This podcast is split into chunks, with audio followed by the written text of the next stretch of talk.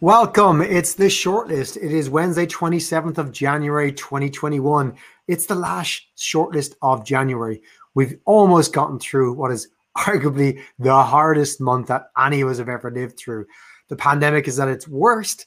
It's January for those in the Northern Hemisphere. That probably means it's cold for you.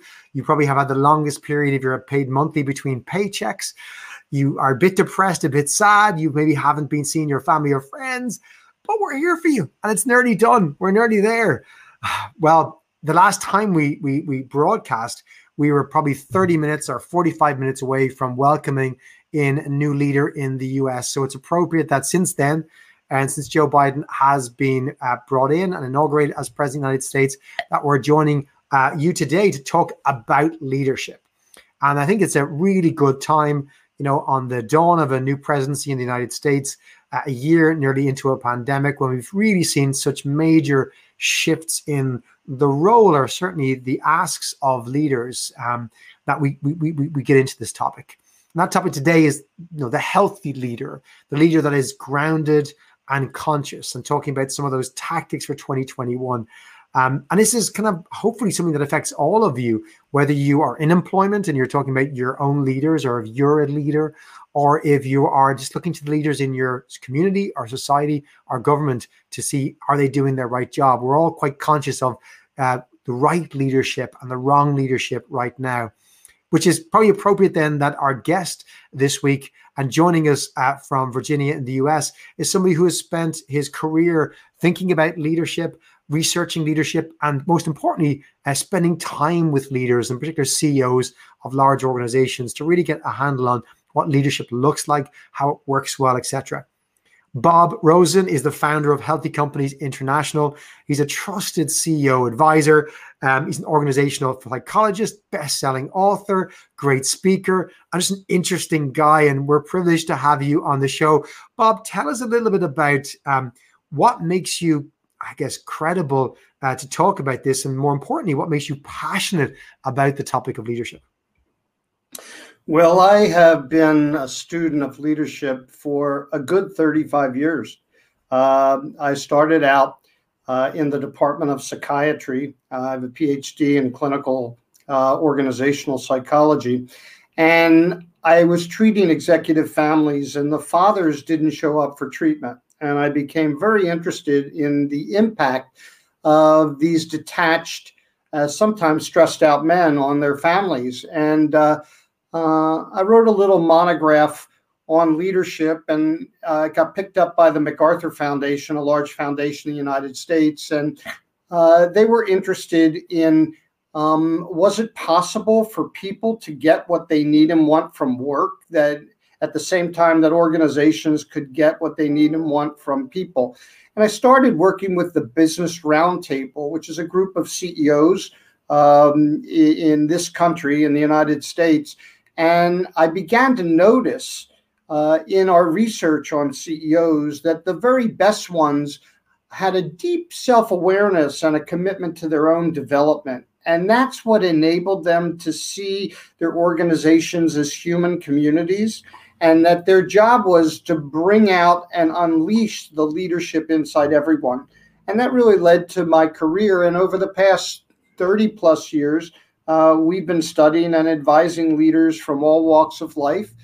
Uh, we've interviewed about 500 CEOs in about 55 countries uh, around the world the Toyotas and Canons and Deutsche Banks and uh, the Boeings and PepsiCos and Ericssons and the like. And, uh, and then we've turned that into a consulting and education business, teaching people how to be healthy leaders. I'm sure our audience will be dying to ask you questions. And just a reminder to those of you listening live, um, we do obviously broadcast live on LinkedIn and YouTube every week. If you're listening to the podcast, you can always join us live. For those of you who are fortunate to join us live today, we'd love to hear your questions and comments from Bob. If you ever wondered about what can what insights you can get from 500 leaders around the world, I'm sure Bob can share it with you and and and, sh- and give you that insight today. So please join us in the chat and share your comments with Bob. Bob, I loved your analogy around the kind of coaching thing. It's it struck me in the last couple of years I'm not a big sports person. I'm going to put that out there, as in I'm not terribly sporty. But I look at, let's say, Olympic teams, and you look at the coaches of Olympics teams, And I look at the role that they take, which is very much around how do I uh, first of all, of course, select the right people to be on the team, but make sure my team shine. They win gold medals. The coach never gets the gold medal, never gets the accolades, and the coach is really quite happy with that as long as their team are performing. And it kind of struck me as an analogy for leadership in business that that really is what a leader should be doing. She should be making sure that she's picked the, the right team, she's supported them, and they're winning gold medals. It's about them and not about the leader. That seems to be aligned with what you're saying and your research has led you to believe, Bob. Yes, I, th- I think that's true. Um, I've always felt that the job of a leader is to create other leaders, and and and that takes an entirely different kind of relationship than just barking orders at somebody. And uh, if you look at just the current reality today, you've got the expansion of remote work, you've got diversity, inclusion, and the need for belongingness. Uh, you've got incredible partisanship. You have the focus on health and well being and COVID and the technology sort of entering people's lives in their own homes. And uh, so there's a desire for more human connection between leaders and the people who work for them. There's also a lot of movement from hierarchy to networks and teams. And so the work is done in teams. So it requires better relationships, deeper relationships, more honorable relationships between leaders and others. Um, just going back to the Olympic uh, metaphor, um, Michael Phelps, the great swimmer from the United States, mm-hmm. presents a very interesting uh, case study because he was so committed to excellence and being competitive and very focused on being the best in the world. And he became that but at the expense of himself.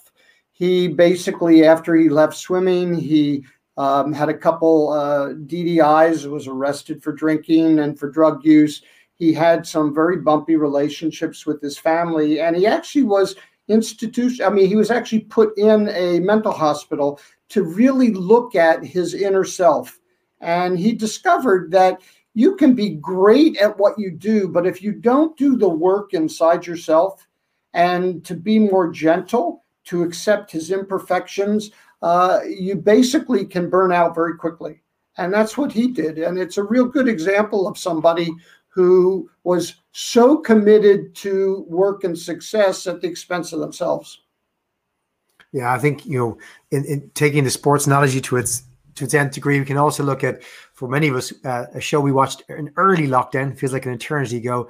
Uh, the Last Dance for anyone who watched on Netflix and Michael Jordan, and talking about obviously the work he did with the with the team there, and then obviously how he had to change his style and, and work towards more of a team style as as not necessarily the coach but the leader in the team and how he showed leadership. But I could go on that topic forever. I do want to come back to one of your earlier points because I think it's it's timely because everyone's talking about it. As you said, we, we, we, it's a hot topic right now. There's a lot going on, which means I think we need to explore this. And uh, I'd love to, if you don't mind, Bob, jump into a couple of news articles that are really current to get your thoughts on them. So, now I'm asking you to roll our first article there this week's news.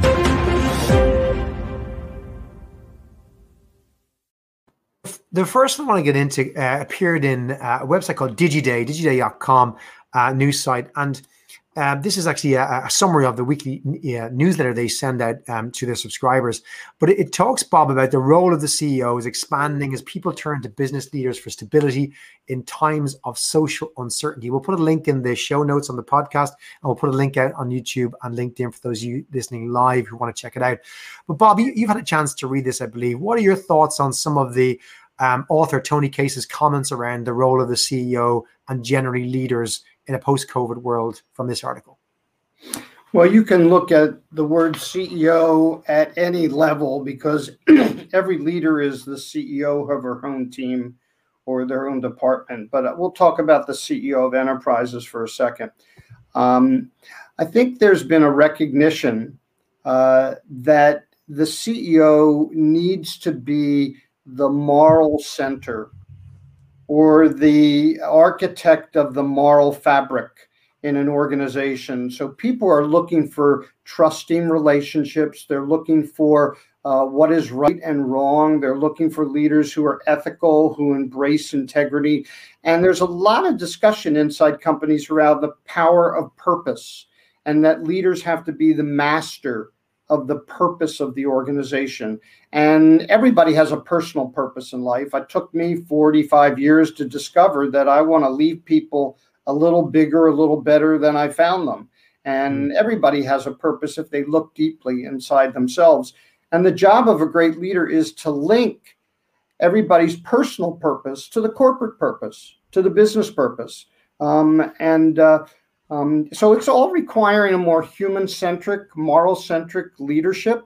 Uh, another thing that's happening is that the world is becoming so uncertain. In fact, uncertainty is reality, and stability is really an illusion. Because every time we breathe, we breathe into uncertainty. So we need leaders to create a safe, psychologically safe space for people to take risks, to innovate, um, to stretch themselves, and uh, and that requires um, a kind of a, a more uh, comfortable environment for people to work in. And then the last thing is flexibility. Uh, one of the things that's clear is that agility and flexibility become very, very important, and the leader has to support that. So, for example, if you have a work and family policy, you've got to support that with the right culture and the right messages and the right behavior by leaders so they actually support people working at home rather than just say, go work at home, but I'm going to zap you if um, I don't feel like I can trust you. So, more trust, more accountability. Yeah, I know. You know, Dan Pink, nearly two decades ago, wrote about drive and the power of motivation, and brought the idea of purpose and the support pieces to the probably HR community.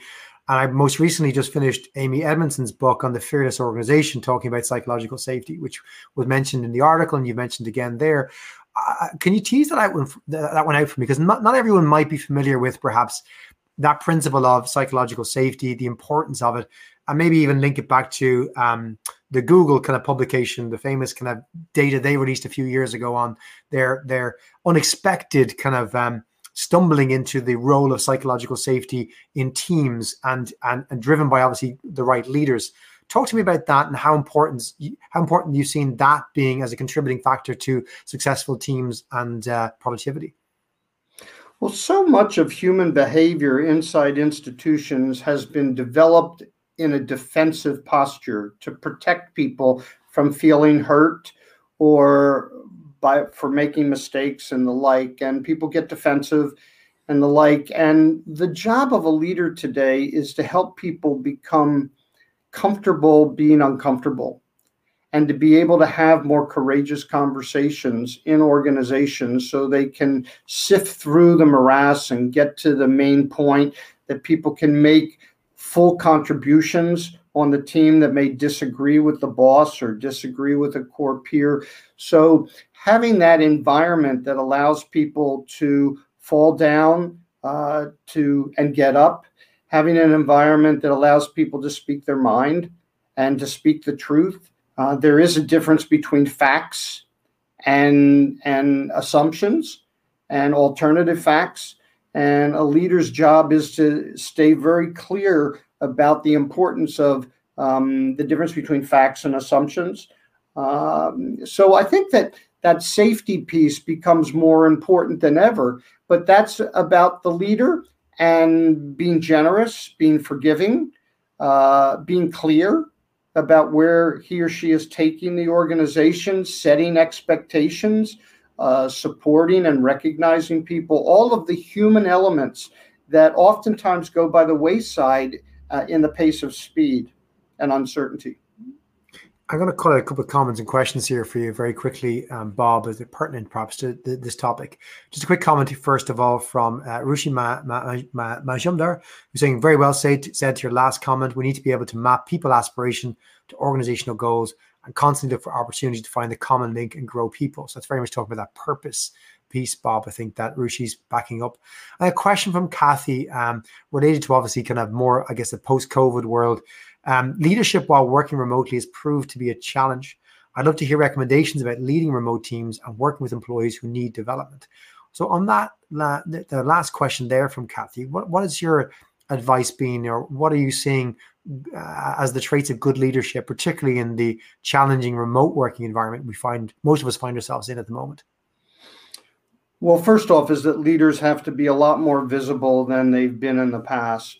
Uh, so the more distant we become from each other, uh, the more visible we have to be, and the deeper the connections have to become. It's sort of a paradox, but it's true.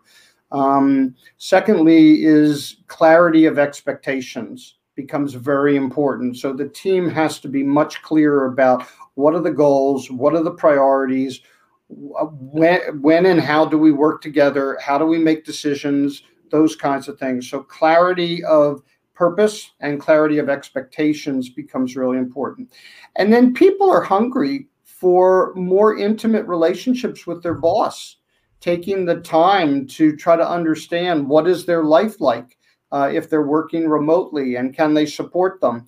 Um, and I'm seeing a number of organizations, we do ourselves at Healthy Companies, we come together once a week and we meet as a team and we can't talk about work we only talk about our personal lives or politics or movies or whatever. And so it gives a sense of connection that isn't always about work.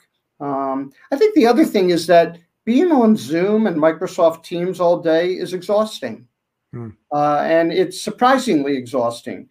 And so giving people some time to sort of flexibly manage their own time at the same time meeting goals of the company become very important. Yeah, the article touched. Question. It's a great question. I think the article touched on some of those topics as well um, around, you know, you know, uh, being more asynchronous uh, in some of the communications and meetings. That you know, respecting the fact that people might have other obligations and you don't have to have a meeting at that time and be more flexible is really important. I think it, you know, it all comes back to a leader being more empathetic um, and showing that empathy and understanding for her team, but also be more transparent. Um, you know, when you have a communication, it's really about the transparency piece, something that, that I've seen pop up time and time again. Increased transparency, more empathy. Uh, but what about when, because you mentioned obviously people have to be more intimate, and and I've heard the word love and other words, you know, pop into conversations about leadership, which other people, you know, people might may have never used in the concept context of work before. But I, I think some people find that uncomfortable because they're going, well, I got to be, you know, hypersensitive about diversity and inclusion, but then you're asking me to bring you know uh, to talk about love and and and and blur the lines how do you basically reconcile what some people might perceive as being two different ends of the spectrum i got to be all in and know everything about their personal lives and get involved but i got to be super respectful and careful not to do the right, wrong thing here like is there a dilemma there and how do you see people overcoming that yeah it's a very good question uh, well traditionally we've completely compartmentalized our work lives and our personal lives. And we were one person going to work and one person at home. And uh, over the last 15 or 20 years, with the focus on diversity and inclusion and the focus on employee resource groups, uh, there has been, and work and family issues, there's been much more of a blending of our work lives and our personal lives. Uh, some people believe very strongly that they shouldn't share themselves uh, in an authentic kind of way, in a transparent kind of way. But people say that they really want their leaders to be more authentic, to talk about what's going on inside themselves. They don't have to bare their souls and tell them about every imperfection that they've got, but people want to be led by a human being. Hmm. And they find that that kind of relationship becomes more important than ever. Um, uh, now, here's the challenge: is that we as individuals, uh, our goal is, in a sense, to know ourselves, to be our full selves, and to love ourselves. And I don't mean in an overly narcissistic way, but it's important that we love ourselves as human beings. And if you don't have leaders who know themselves, who are comfortable being their full selves, and who don't love themselves, you're going to get a leader who is more rigid, more inauthentic, and less comfortable interacting with people. So we have to help leaders do that. Um, um, all of our work centers around the healthy leader, and uh, and we've taken 35 years of research and looked at what is included in being a healthy leader. And there are two aspects that are critical. One is being grounded, which is the foundation that helps us withstand change. And the second one is being conscious, which is putting awareness in action, being aware of yourself, others, and your environment. And that becomes the accelerant because the more aware you are, the faster you adapt and the higher performing you are. So we need healthy leaders who are grounded and conscious more than ever.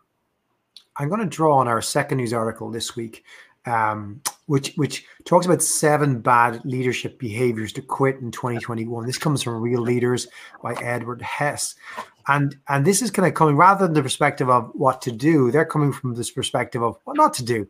And I'll call out the seven behaviors uh, and get your thoughts on these, Bob. So stop telling people what to do. Stop scaring people into submission. Stop thinking you're so smart. Stop pushing so hard. Stop making snap decisions. Stop pitting employees against each other and stop dis- discouraging messy emotions. So you talk about leadership behaviors, and this is a kind of does this look like the right not not not list to do, if you like, what you shouldn't be doing anymore? The New Year's resolution to stop doing these seven things. Do they feel familiar to you? Uh, I think those are all good things to not do. Um, I'll just focus on one of them, which is stop thinking you're so smart. I think we overestimate uh, how smart we are. And in fact, being smart is a non negotiable. Uh, it, it, it's table stakes. It gets you in the room, it gets you a job. Uh, the new quality is being conscious, being aware. And that takes precedence over being smart. You have to be both. Um, secondly, is that uh, I'm a big fan of affirmation and aspiration rather than telling people what not to do. Uh, because I think people bring more positive energy to the table when they're looking at what their better self looks like rather than what they shouldn't do. And a lot of people psychopathologize uh, their behavior. And sometimes it deserves psychopathology, but a lot of times it's just we're trying to do the best work we can and we just trip over ourselves or we say something the wrong way or whatever. And so I like to focus on affirmations um, about, you know, what you could be doing uh, and what you could be doing better. Um, I think all of those are, are, are fine. I mean, you could take any one of them uh, and uh, stop telling people what to do is another great one. Um, uh, you know, it's so interesting. Leaders have four boxes that they can use for making decisions. The first box is the leader comes into the room and she tells the group what to do. The second box is she comes into the room and she participates in the conversation and then the group looks look, the group looks to her for making a final decision. Uh, the third box is the leader comes into the room and she is an equal participant in the conversation and the team makes the decision. And then the fourth box is that the leader lets the team make a decision and she accepts whatever decision the team worked. In the past 20 years we've moved from the first one to the fourth one Mm. We're moving towards self managing teams, but the leader has to set the boundaries for those conversations. How far can you go in making the decision? And the leader wants to put the decisions in the hands of the lowest level person. But that requires that the leaders down below the leader have to be more mature. They have to be more accountable. They have to take more responsibility. They have to stretch themselves with new kinds of skills. And so we're moving from left to right toward more self-managing teams. And and and people are different on this. Um, so we need to continue to have the conversation about what's the right decision making required for what prop with the right problem at the right time a couple of years ago, I read Erin Meyer's uh, The Culture Map, where she took that kind of those leadership styles, some of those leadership styles around decision making, etc., and she mapped them on different cultures and looked at the kind of hmm. the, the meaning of different cultures. And my, my take on that would be that, because uh, I've heard this anecdotally from leaders I know, is that a leadership style that works, let's say, generally in the US, may not work as well in Korea or as well in Germany. Um, I know one leader who shared with me how she came from the US, went to um, uh, went to uh, a Europe, a part of Europe, and and uh, found her collaborative style from the US, which works so well, um, came across as weak to the team she was trying to lead when she moved to to to to to I think it was Germany, and she had to kind of really adapt that and realize that you know the expectations are just different. There isn't one level. And while we might speak to generalisms you have to layer culture on that as well our cultural norms in certain parts of the world where they are on these on these scales you know working with global ceos as you have over the years bob what's your perspective on that kind of internationalization um, piece of that where you might have a different approach depending on who the audience is or what their culture is? Well i wrote a book in um 2000 and at uh, 2000 it was called global literacies and it was exactly on this topic and i was looking for are there universal leadership traits that cut across leaders all around the world and there are having said that uh, every country has its own commercial ethos it has its own national character and leaders emerge from those countries with certain norms and certain prescribed behaviors. And not everybody's the same, and there's lots of individual differences. But um, you find, for example, that the Brazilians are affable humanists. They love building relationships, and the Americans are real problem solving entrepreneurs. And you go around the world, and, and the Japanese are sort of contextual harmonizers. Not all people in Japan, but each country has its own uh, national inclination. Um, and great global CEOs do a couple things really important. Uh, one is that they are proud ancestors of their own country. For example, they understand that they're from Ireland and Ireland has a rich culture and it influences how they show up in the world. The second thing is that they have to be inquisitive internationalists. They have to be hungry to learn and listen from people from other countries, employees, suppliers, customers, their, their own uh, communities that they work in. Then they have to bring that information back into their company. And I like to call them the respectful modernizers. They modernize their company by bringing ideas from around the world. Then they can build great cultures and bridge cultures, and finally being good global stewards of their company. And so that's really all about creating a global mindset. And increasingly, more and more people at more and more levels have to be global. They interact with people all over the world. And in our country, for example, we're a diverse melting pot. And, you know, every team is a microcosm of the world. And so mm-hmm. this becomes a really, really important skill in the future. Yeah, I think as you were talking about CEOs, it was occurring to me that really this is uh, maybe the question more question for you is that is that a leadership lesson lesson for any level of leader you know in that her team is probably increasingly going to be international with more remote working one of the articles there pointed out something 60 or 70 percent of organizations saying they're going to have some level of virtual work continue forever um, post pandemic that you're probably more likely going to be uh, in a team that isn't just represented by the people who live in your community it is more represented by the world um, because it's virtual and you can have that. Uh, so that's probably a, a, trait that that all leaders, um, certainly in international businesses, will begin. Or sorry, actually, I pause. Not even international businesses, because you could be a domestic business, but your team are international, are represented by international people. It's is, is that becoming more of a prerequisite? You just have to be able to work with more international teams and cultures than to be an effective leader these days. Right. I mean, my my sister is a, a program manager uh, for some of the large technology companies, and uh, uh, she can't survive without interacting with uh, uh, Vietnamese and Israelis and Chinese programmers, and because every team is a, an international team. Uh, and she's in the middle of the organization. So I think increasingly, um, having said that, having said that, just look at my country and see how hard it is. We are a rich, diverse country, but look at the problems that we're grappling with now around partisanship and polarization and uh, race and, and Black Lives Matter. So these problems don't go away. People hold deep convictions uh, inside themselves. And the only way to get past this is to have honest and courageous conversations with each other with mutual respect.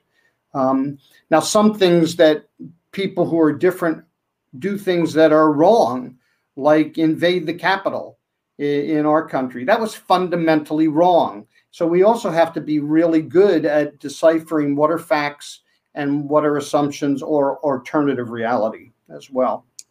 We got a great comment from uh, a listener on LinkedIn live at the moment saying, couldn't agree more with you, Bob. Great leaders connect people and purpose and motivation, break silos, and shape organizations better, which can create greater value. Achieving goals and, and figures are important for sure, but if people are not happy working in the environment, they don't bring high performance. Also, good leaders tend to have smart right hands, which also helps to grow next leaders on that last point, I remember reading years ago was a point made about about different types of individuals and leaders. Again, the whole there's a two types of leaders, right? There's always two types, isn't there? And it spoke about um, the example I, I, thought was was really pertinent was um, Martin Luther King, and um, it talked about how Martin Luther King had the ability as an orator to really inspire people and motivate them. But he had a right hand person who got people on the buses, made sure the buses were there to drive them to Washington to march, etc and that there you know usually is you know always that operationalizer if you like which makes uh, which is often forgotten about in leadership. You think about the person who's the great orator who can speak well which is important but also great leadership is usually backed up by someone who's a get things done person. That style of leadership is less talked about bob. Tell me about your kind of experience with that style of a leader the person who maybe isn't as good an orator doesn't speak as well maybe not as strong as a communicator but is a real brilliant person at getting things done. Well, I think that that is a very, very important job of a leader is execution and getting things done on time and hopefully under budget and on schedule. Uh, so I think that that is an important skill. Now, what that requires is somebody who is comfortable with his or her own power. They're confident. Uh, they can see or imagine the future and then execute toward that vision of re, of the future.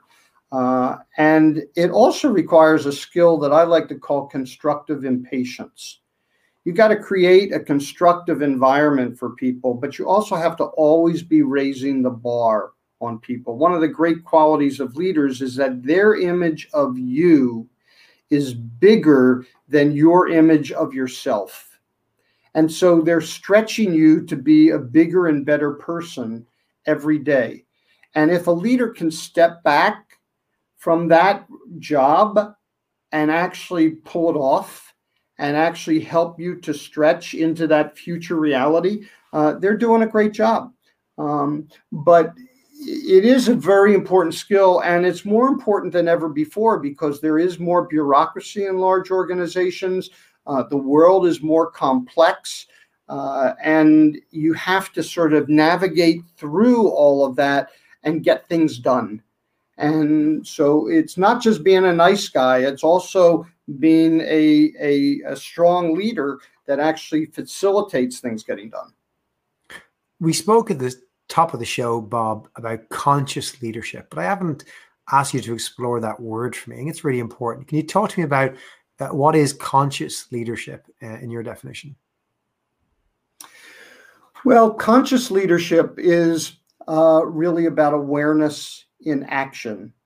When we meditate, we slow down and we try to become more aware. But conscious leadership is about putting awareness into action, aware of yourself, aware of others, aware of your environment and surroundings.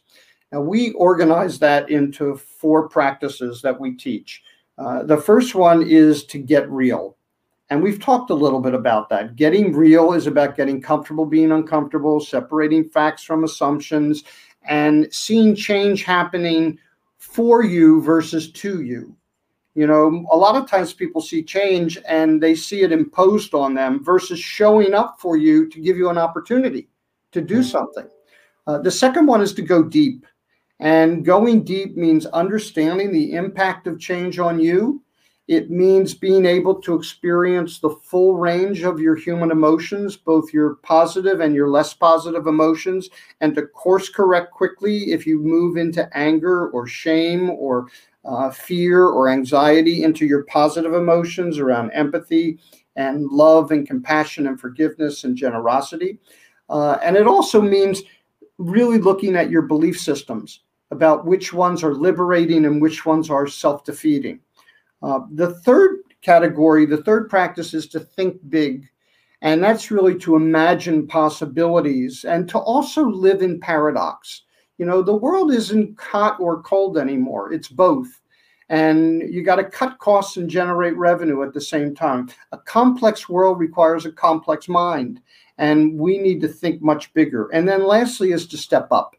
And step up, first and foremost, requires that we live and lead with just enough anxiety not too much, which is the face of chaos, and not too little, which is the face of complacency, but just enough that creates that psychologically safe environment that stretches people to be bigger and better tomorrow than they are today. So those practices are really important. Yeah, I love those four. I, I, I, I, I'm asking to remind me again. You just call out the four at a high level because I think they're worth reiterating for our audience. They're they're get real, go deep, think big, and step up. So go deep, think big, and step up. Yep. And uh, I, we wrote a book called Conscious, and we also wrote a book called Grounded.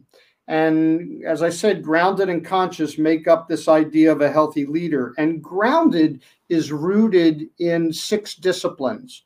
And the first one is your physical roots, your emotional roots, your intellectual roots, your social roots, your vocational roots, and yes, your spiritual roots. And that forms the foundation. It grounds the tree. So when the winds of change come at you, you don't fall over. And so we got to get those six roots and the four practices of conscious right in order to survive and thrive in the world that's showing up for all of us.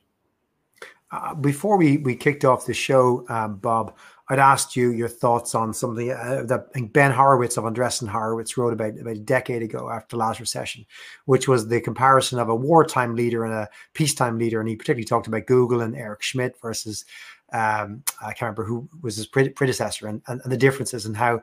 Uh, and I, I read this again going into this pandemic, thinking, right, what attributes of a wartime leader are necessary here versus peacetime leader? But um, I think what you're saying is there's a lot more gray, and maybe those paradigms where we used to say there's a this or there's a that, that there's an A, there's a B. I'm getting the sense you're saying that it's not that simple. Is that correct? It, it's definitely not that simple. Um, I mean, we uh, leaders today are at war with a number of things. They're at war with chaos. They're at war with COVID 19. They're at war with uh, partisanship and polarization. They're at war with um, uh, cynicism and disenfranchisement uh, among people. And, and at the same time, leaders have to create um, positive, energizing environments that are constructive and productive environments. So I think that those categories are blurring more. Um, and and both for government people as well as business people. And we've talked around that. We've talked about both sides of the paradox during the course of this hour. Um, and so I think that things are much blurrier than they've ever been before. Are we shooting guns? No. But in some ways, we have to be at war with the virus.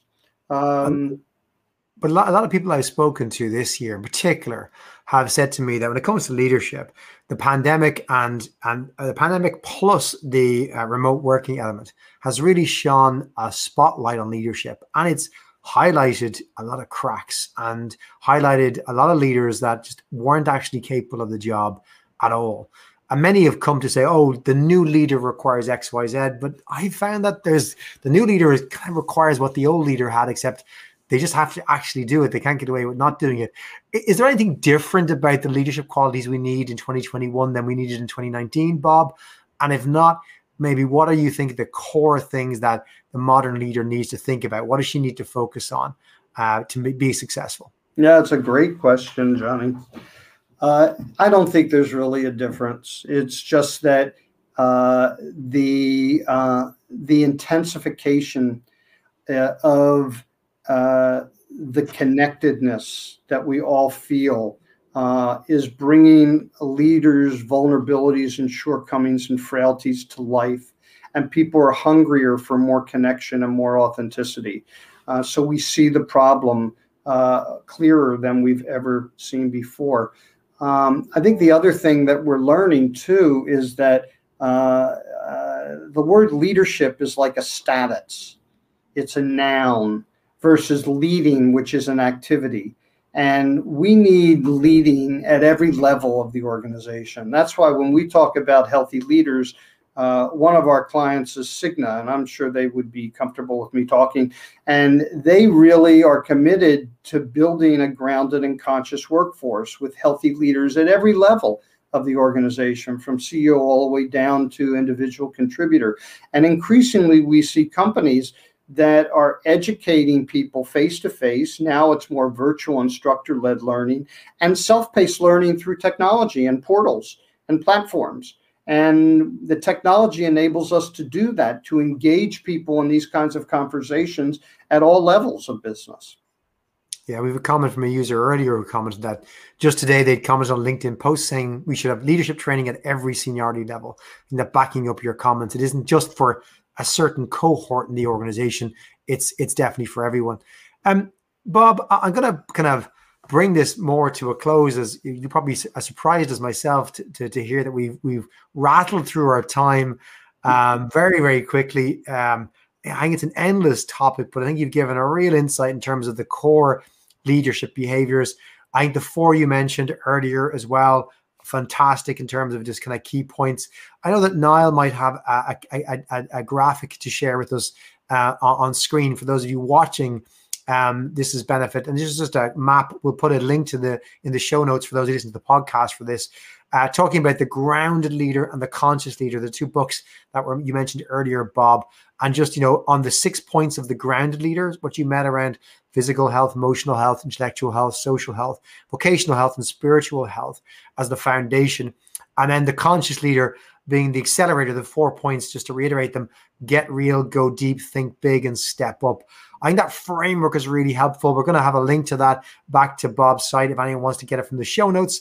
And we'll push that on LinkedIn and YouTube as well. I think that's a really nice framework. Look at the six points and the four levers as such. Um, is really nice, nice work. Bob, I do got to get to a final question with you.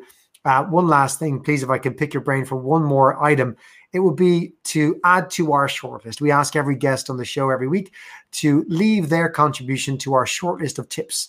Um, I, I'd ask you, Bob, what would be the piece of advice you give to leaders of all kinds and levels who might be listening in today or watching this show? What's the one piece of advice you can leave them with today? I believe that the most important piece of advice that I follow personally and I try to share with other people is to practice uh, the what we call the serenity prayer, and a lot of people know it. It's to grant me this serenity, and here are the main points: to accept the things I cannot change, accept the things I cannot change, and this is very hard for people because they want to control things that they can't change. And so to accept the things that you cannot change, the courage to do the things that you can change, the courage to change, which is really about being confident and humble, and to know, yes, I can step up and make a difference. And then finally, is the wisdom to know the difference. And this is really the whole concept of committed detachment make a commitment to the goal, but be detached from the outcome. This is a very hard thing to do. Uh, but so many people become so attached to the outcome that it creates so much stress and ill will inside of them. So grant me the serenity to accept the things I cannot change, the courage to change the things I can, and the wisdom to know the difference. And the more that you recite and practice that every day, the easier it is to basically navigate through all the disruption and change. I think that applies to both politics, business, um, pretty much anywhere. It's personal it's a, lives, everything. It's it's it's a fantastic motto. I think whether you're a religious person or not, as a chant, as a recantation, as a statement, it's a powerful one. And I think it takes many people their entire career to really appreciate that and learn that. Bob, thanks so much for sharing with us today. You've been very generous with your time, with your ideas, with your passions. Uh, I really hope we can have you back again and dig deep on some of those other topics that we only got to touch on in our 45 minutes here today. Um, but listen, I really wish you well. Thanks for sharing your insights. We will have you on again. And thanks for joining us and leaving your contribution to our shortlist. Thank you, Johnny. It's been a pleasure. And if anybody wants to find out about us, we're at our website, which is uh, healthycompanies.com. And Bob's Bob's catalog of, of fantastic leadership books can be found where where all good books are found online and offline as well. Uh, I'd encourage you to dig them out. Thanks, Bob, for joining us. Uh, for those of you who are looking to check out what we have coming next, I'll tell you more about next week's show in a second. But you can always find out our back catalog of recordings. You want to get back and watch this show again or any previous shows at socialtalent.com forward slash the shortlist, where we also have our upcoming guests for the next few weeks.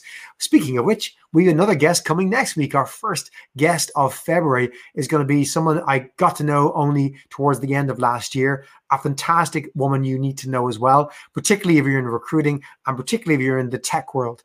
Alison Daly has uh, built an organization called Recruiting Innovation um, uh, based out of the US, which is really focused, laser focused on doing what she did for her whole career, which is uh, teaching others on how to basically uh, do tech recruiting really, really well. Allison's going to be joining the social talent platform uh, from mid March. We're really excited about that. But she's going to be joining you live on LinkedIn and YouTube next week and on our podcast as well. If you subscribe to our podcast on Spotify, Apple, or wherever you find your podcast, to talk about how to diversify tech which is she claims is starting with the recruiters. And I think that's a really good point. So coming at that diversity lens, something she's really passionate with about what the role recruiters can play is in that. I know many of you have questions, often afraid to ask. Alison's great fun, super knowledgeable, very entertaining. Join us next week. That's going to be next Wednesday at 4 p.m. UK time. That's 11 a.m. in the US on the East Coast and 8 a.m. on the West Coast. Or check out our podcast. Usually goes live Wednesday evening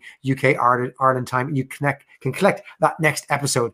Until then, um, I'll leave you and remind you with Bob's um, Bob's uh, chant around the Serenity Prayer. I think if all of us could only learn those three things and make make make make uh, make ourselves at peace with those, we'd make for better leaders. I've been trying for 20 years. I hope I'm improving, but I hope I will continue to improve over the next 20 years, and you will too. We'll see you next week.